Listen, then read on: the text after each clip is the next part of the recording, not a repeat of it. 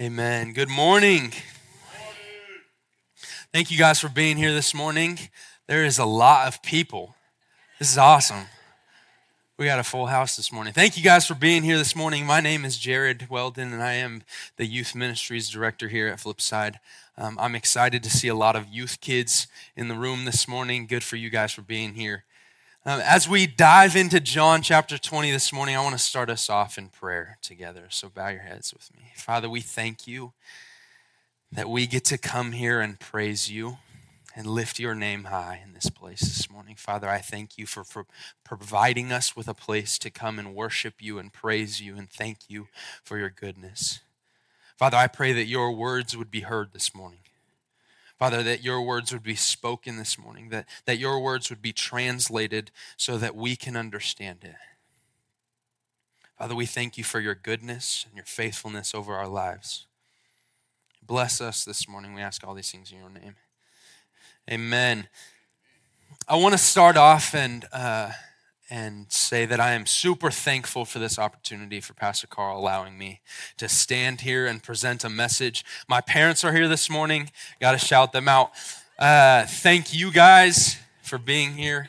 Um, and thank you guys for letting me come and present us with a, a message this morning. I'm excited that we get to dive into John chapter 20 together. So, John chapter 20, the resurrection. We made it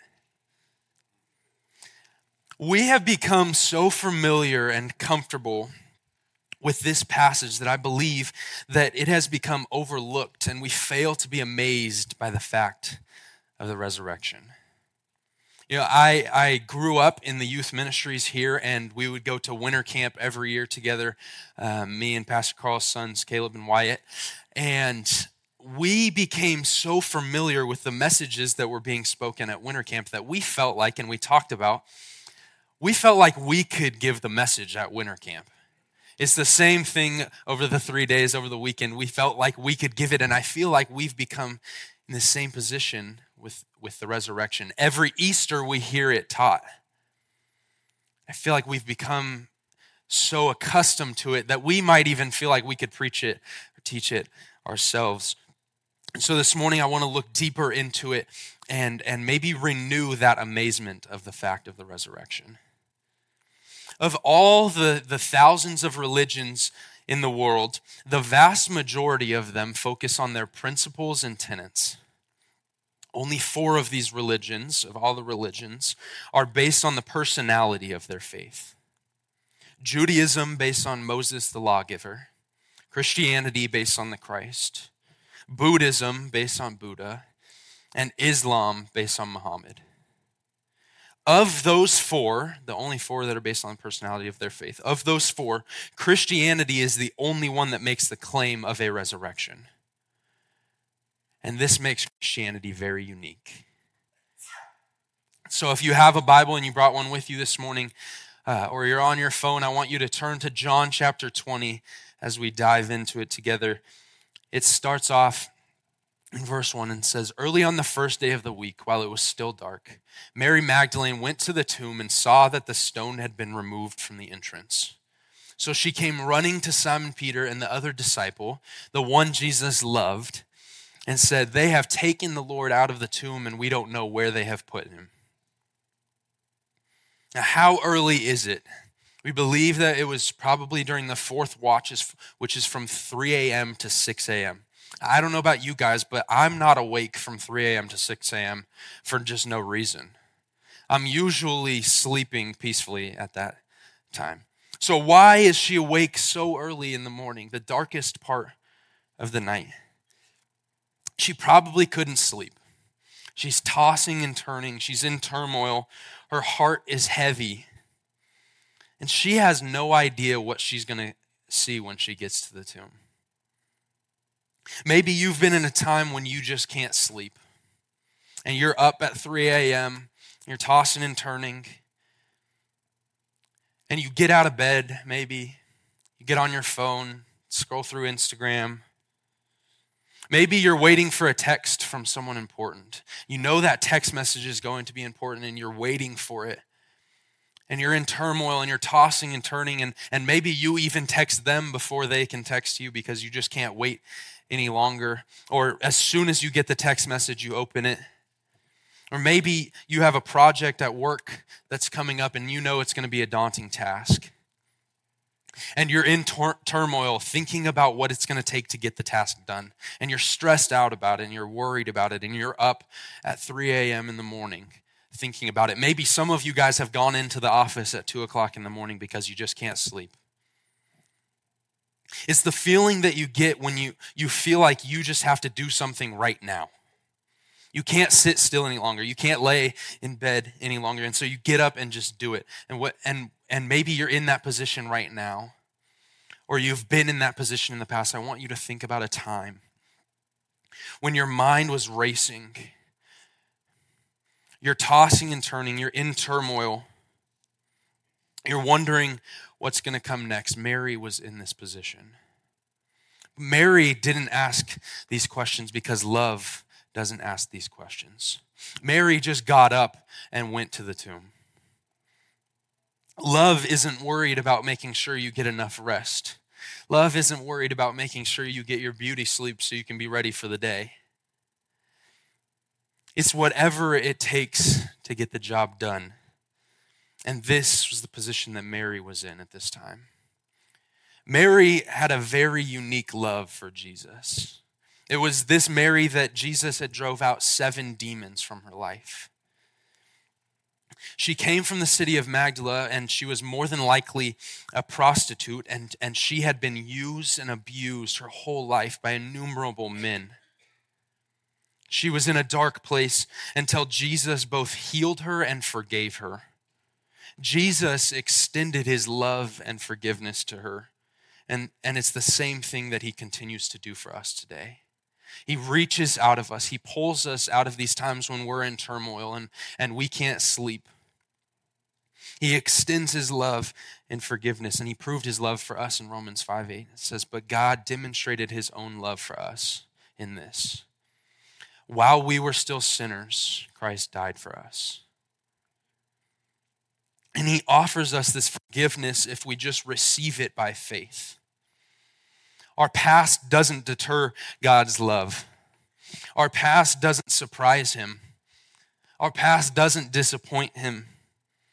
Jesus has this huge eraser, and I imagine that, that you know those big, thick pencils that kindergarten kids use? I imagine that it's like that on, on a like a million times bigger than that. He has this huge eraser, and there's nothing that's too big for his eraser, and there's nothing that's too small. And there's nothing that surprises him. He has his eraser ready for us. Mary felt the full joy of the forgiveness through her faith. And she just wanted to be next to Jesus. And so, in all of the turmoil, she gets up and, and goes to the tomb, expecting for there to be, to be this two ton stone in front of it. Because she wants to be near to Jesus, she felt the love of Jesus and she wanted to be close to it. And we, we might feel this way with people here on earth your husband or your wife, your children you want to be close to them because you feel joy in their presence. You want to be close to them because you feel their love. And we should want the same thing with Jesus. This should be our desire. Our desire should be near to Jesus so that we can feel his love that he's extending to us. Verses 3 and 4 continues and said this So Peter and the other disciples started running for the tomb started for the tomb. Both were running, but the other disciple outran Peter and reached the tomb first. John is humble enough to refer to himself as the other disciple. But somewhere on his wall in his office, he has a plaque that says, Winner of the Resurrection 5K. John wanted everyone to know, he was a typical guy, and he wanted everyone to know that he beat Peter to the tomb. And it continues in, in verses 5 and 8. It says, He bent over, this is John, he bent over and looked in at the strips of linen lying there, but did not go in. Then Simon Peter came along behind him and went straight into the tomb. He saw the strips of linen lying there, as well as the cloth that had been wrapped around Jesus' head. The cloth was still lying in its place, separate from the linen. Finally, the other disciple, John, who had reached the tomb first, again, he wants us to know, he also went inside and he saw and he believed. I have found myself in this position of John in the beginning in verse 5, where he gets to the tomb and, and he looks in and he sees, but he doesn't go in and he takes a step back. He sees something. I've been in, in, in my life, I can think of many times where I've been in a position where I see something and I don't quite understand it, and so I kind of just take a step back. And maybe you've been in this position where you see something new you see something and, and it might catch your attention, but you take a step back. Now, Peter, on the other hand, just dives right into the, to the tomb. Peter, Peter does not hesitate. Peter lives with a blind faith. And when I have lived with this blind faith, I've realized and I've found myself in a position of trust in God. And Peter is in this position where he just dives into the tomb. And to live like this, we have to be in the position of submission to God, saying, God, I don't know what's coming next. I don't know what's going to happen when I enter this tomb, but I trust that you're going to protect me through it. In English, we have one word for the word saw. In Greek, there are three words, and all of them are used in this passage. In verse 5, John bent over and looked in and saw the linen lying there. And the Greek word for this is blepo. And this means to notice something but to have no real understanding of what we're seeing. And so he notices the linen's lying there and he notices what's going on and but he doesn't really have an understanding of it, so he kind of just takes a step back. In verse 6, Peter went into the tomb and saw the linen cloths lying there. This is the this is I want to I want to point out the fact that Peter went straight into the tomb. We see this a lot from Peter. He acts and then he asks questions later. Maybe you do this. You ask for forgiveness after you act. He lives with this confidence about him though that that he's just going to act out of his instinct. He sees something and he's intrigued by it so he dives into it. And the, it's, it's the same way that we see Peter walk on water, cutting the, the soldier's ear off. He rushes into the tomb and then he sees, and this is the Greek word theoreo. We get the English word theater from it, and it's when you sit and look at something intent, intently, looking in the same direction for a long time and beginning to put things together in your head. If you go to a movie and, and you haven't watched uh, the, the trailer for the movie or you know nothing about the movie, if you stare in the direction of the screen for, for long enough, you'll begin to figure things out. You'll begin to put things together. You'll begin to have an understanding of things. I can't watch movies with my mom because she does this way too well and she will predict what's going to happen and she likes to tell us what's going to happen and so i just stay away from watching movies with her in verse 8 it says that john saw and believed and this is the greek word adon and this is to see with comprehension and understanding and this is why john believed he finally put things together because he knew about the resurrection he knew that it was coming. And he finally put things together and he understood them and he comprehended them. He got it. So I want us to consider this morning which are you seeing with? Are you seeing with eyes of blepo? Are you simply just noticing things, but you have no real understanding of them? You have no real comprehension of them. If you're in this position, great. Stay there. Continue to see these things. Continue to read the Bible. Continue to just notice stuff. Don't worry if there's not a full comprehension yet. It takes time. The goal for you for, for us is to make a habit of reading the Bible before we become a theologian. Or maybe you're here this morning and you're seeing with eyes of theoreo. And you've been looking in the same direction of Christ for a long time now, and you're beginning to comprehend things. You're beginning to put things together. Things are starting to make sense to you. And this is great. Keep your eyes on the prize. Keep your eyes focused on Jesus, because the longer you keep your eyes in that direction, the more you will comprehend them and the more you will understand them.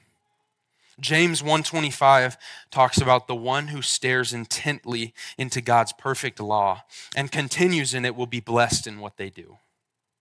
Keep your eyes on the prize. Maybe you're here this morning and you're seeing with eyes of Adon, and this is great. This is, this is what we pray to be in a position. And when you open the Bible, if you're in this position, you open the Bible and things make sense to you. You comprehend the words that you're reading, you understand them. My challenge for us this morning is that we would pray for eyes of Adon, that we would pray to see with understanding. Verses 11 through 16 says this Now Mary stood outside the tomb crying. And as she wept, she bent over to look into the tomb and saw two angels in white, seated where Jesus' body had been, one at the head and the other at the foot. And they asked her, Woman, why are you crying? They have taken my Lord away, she said, and I don't know where they have put him. At this, she turned around and saw Jesus standing there, but she did not realize that it was Jesus. And he asked her, Woman, why are you crying? Who is it you're looking for? Thinking he was the gardener, she said, Sir, if you have carried him away, tell me where you have put him, and I will get him. And Jesus said to her, Mary. She turned toward him and cried out in Aramaic, Rabboni, which means teacher. Mary had such a great love for Jesus that she was willing to go get him. I can't imagine what, what she would have gone through to, to bring him back to the tomb, but she was willing to do it. Culture gets us in this position of a pessimist. The Lord, the resurrected Lord, is standing in front of her, but because she's so worried about where his body is, she doesn't even realize it's him. And culture gets us into this position of a pessimist, and we see something happen like Mary did, and we automatically think the worst case scenario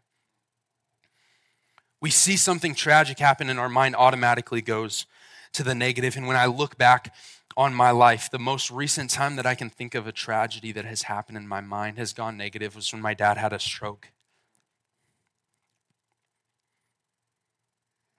And my mind automatically went to the worst case scenario. My mind automatically went into the negative thoughts. My dad went in on a Sunday and all they told us was there's something urgent and we got to take care of it. And then they continued to let him sit there in the hospital bed. And I'm like, wait, there's something urgent. We need to take care of this, right? He went in for his first surgery on Tuesday of that same week. And, and they were going to do a procedure called an angioplasty. And this is this is when they go up through the groin and they were going to try and put a little tube up there in his carotid artery to, to move the blockage out of the way so that blood flow could get to his brain. The, the, the procedure was a couple hours, and my mom was the only one allowed in the hospital at the time. And so my mom was updating us, and, and she texts us and says the surgery was unsuccessful. Again, my mind went to the negative. Okay, so, so what's the next negative thing you're going to tell me?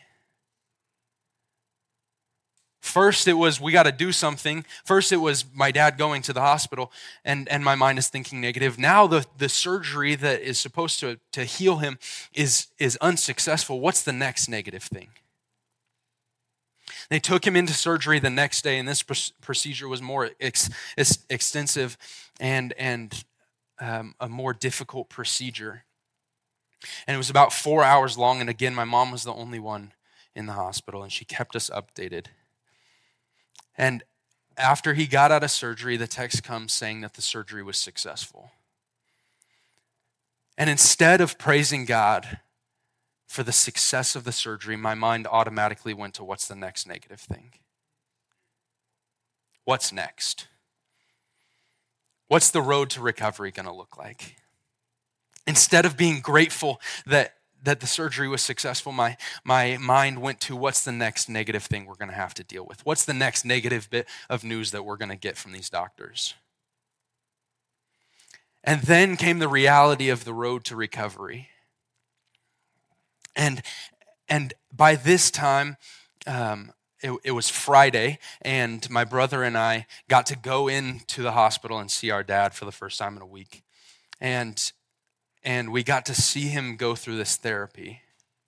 And I don't know if it was a good or a bad thing because, because I saw the, the, the difficulties that he was having. This was his first day of therapy.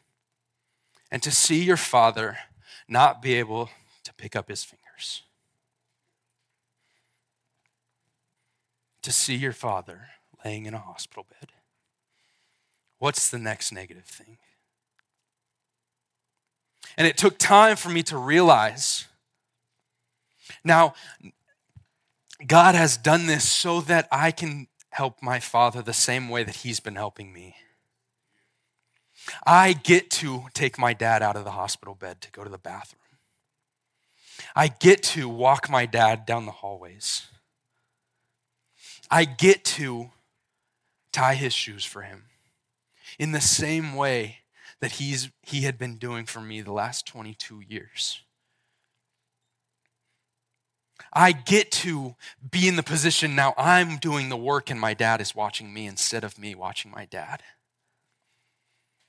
And I had to trans, transform my mind into this positive thinking because culture has shaped me into a pessimist, and culture has shaped me into thinking of what's the worst case scenario that can come out of this situation. And instead, I get to be with my Father. I get to help him do these things. I, I get to rely on the strength of Jesus. And when we submit to Jesus' authority over our lives, we can get through these situations looking for the best thing. Looking for the positive that if that surgery would have been successful on Tuesday, there was a high probability that a piece of that blockage would break off and cause him to be brain dead. That to be thankful that, yeah, the surgery was difficult, but it was successful. To be thankful that now I get to help my dad through these things and to be in and to be in this position now we can see the resurrection and not that the body was stolen. It was believed in these times that to cast out demons you had to call them by name. And when Jesus healed the mute who were possessed in Matthew chapter 9, the people were amazed because nothing like this had ever been done before. And, and in Mary, Jesus had cast out seven demons, but Jesus wasn't concerned, concerned about the names of the demons. He was only concerned about Mary. He was concerned about calling her by name. Jesus isn't concerned about the things that are haunting you. He isn't concerned about the names of these things that are haunting you. He is concerned about you. John 10, verse 3 says that, that he calls his sheep by name and he leads them out. He doesn't have a little whistle that calls his sheep to him, he doesn't drag them out. He calls them by name Mary, come. Jarrod, come. He has called Mary by name and he's led her out of her possession. He's led her out of this dark life that she has lived. Mary knows his voice. However, she's seen something that, that has made her question. In her mind, she's seen tragedy. And nothing she sees will bring her back to Jesus. She needs to hear his voice. Maybe you've been in this position, a position where you feel lost or broken, or you're in the position where, where your attitude is what's the next negative thing? Maybe you're, you're seeing things and they just don't make sense to you. We need to pray in these situations that we see these things and we comprehend them and we hear the voice of God through them. Mary could see the empty tomb. Mary could see the, the strips of linen lying there. Mary could see the angels where Jesus was supposed to be. Mary could even see the resurrected Lord. But it wasn't until she heard his voice that she believed.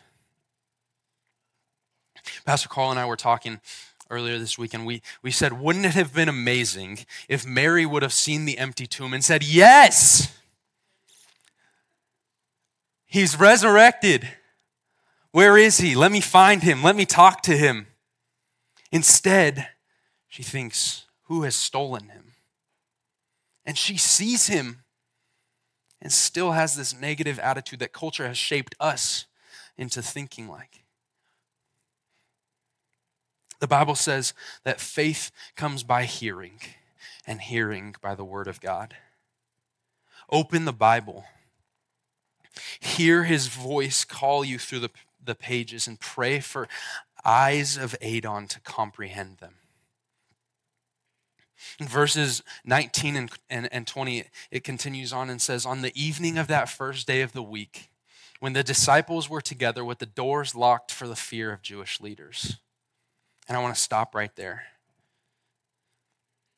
The disciples knew about the resurrection because in verses 17 and 18, Jesus tells Mary to go and tell them about the resurrection. So the disciples know that the resurrection has happened and they know that Jesus was alive. And this should have been something that they were excited about. This should have been something that they were having a, a huge party about and telling all of the people that they passed by.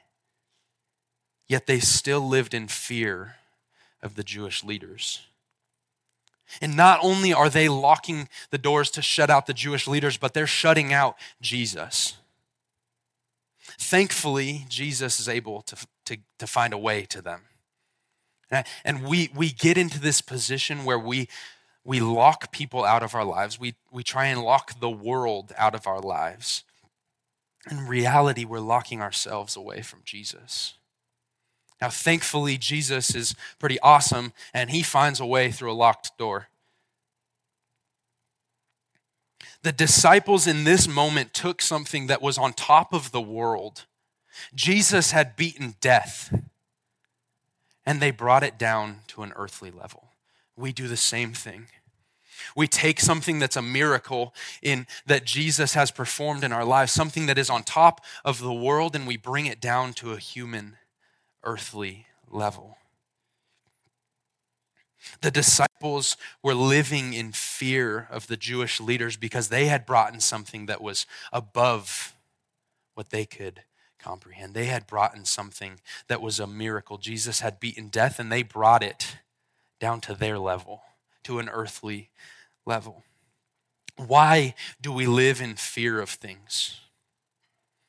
What is there to fear? We worship a God who has beaten death. I'm pretty positive, correct me after service if I'm wrong, but no one in this room has beaten death. The God that we serve has beaten death. We serve a God who is alive, and there shall be nothing on this earth that we fear. And through all the fear that we live in and the disciples were living in this time, Jesus' message to them is this He came and stood among them and said, Peace be with you. After he said this, he showed them his hands and his side. The disciples were overjoyed when they saw the Lord. Even after the disciples had left him, even after they had abandoned him, even after they denied him, even after we leave him and abandon him and deny him time and time and time again, Jesus' message to us and to them is peace. He doesn't scold them. He doesn't chastise them. He doesn't shame them. His voice is one of peace. It's the same thing that Jesus said to the doubter, Thomas, a week later in verses 26 and 27. He says, Peace be with you. Thomas was in a position of doubt. Thomas was in a position of a pessimist. And I know that I've been in this position many, many times, and we often hear the saying, I'll believe it when I see it. And this is the attitude that Thomas had. Even in in, in all of our doubt, even when we have the attitude of if I'll believe it when I see it, Jesus shows up and not only does he prove it to us, but he proves it to us with an overwhelming amount of grace. Jesus very easily could have said, You know what, Thomas, I have proved it to you time and time again. If you don't believe it from the disciples that I've already shown, like, see you later.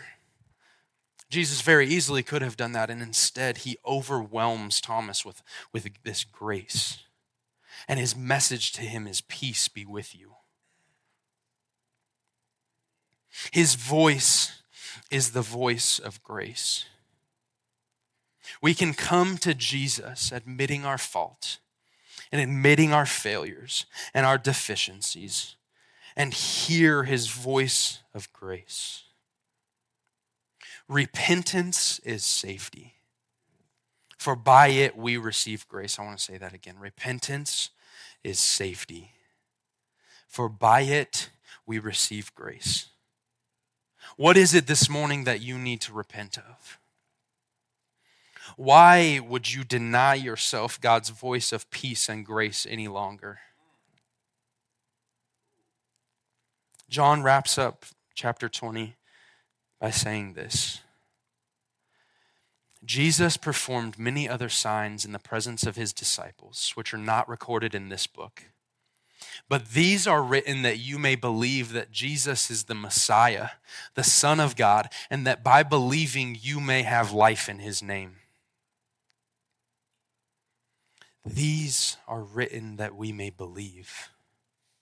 These are written that we may believe that Christ died in our place and three days later he rose. And these are written that we may believe that Jesus is alive and he's breathing and he's walking with us today.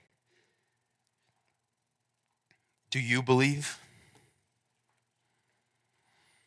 Have you accepted this forgiveness that, that we're talking about this morning? If not, what more do you need?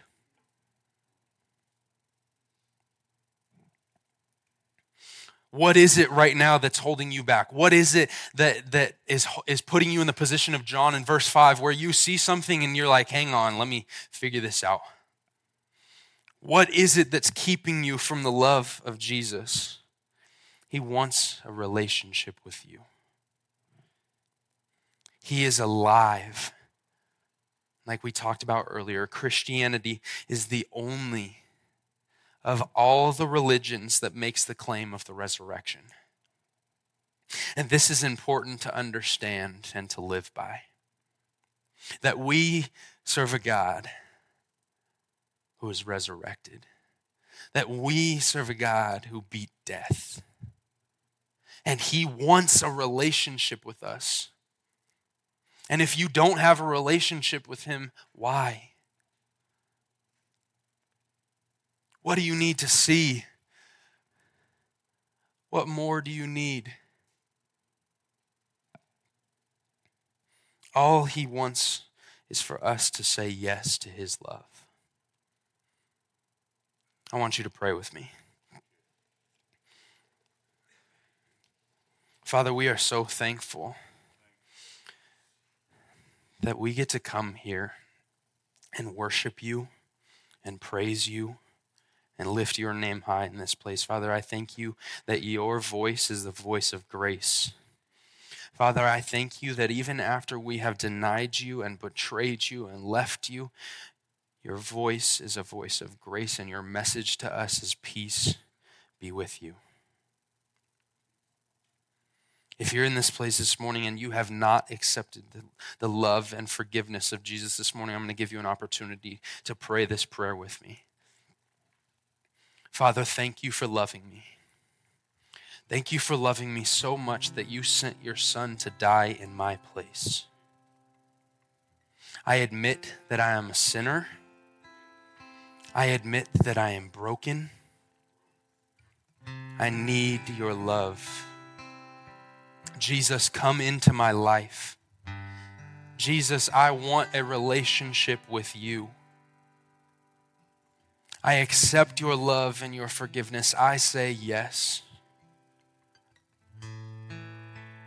Jesus, help me to love you more. Help me to, to live a life like you. I want to know you, Jesus. We thank you for all that you have done in our lives. We thank you and we praise you and we lift your name high that you are the living hope in this dark world. We thank you that you took our place so that we can stand here and praise you for your goodness and your faithfulness over our lives. Father, I pray that we would worship you well. We ask all of these things in your precious and your powerful name. Amen.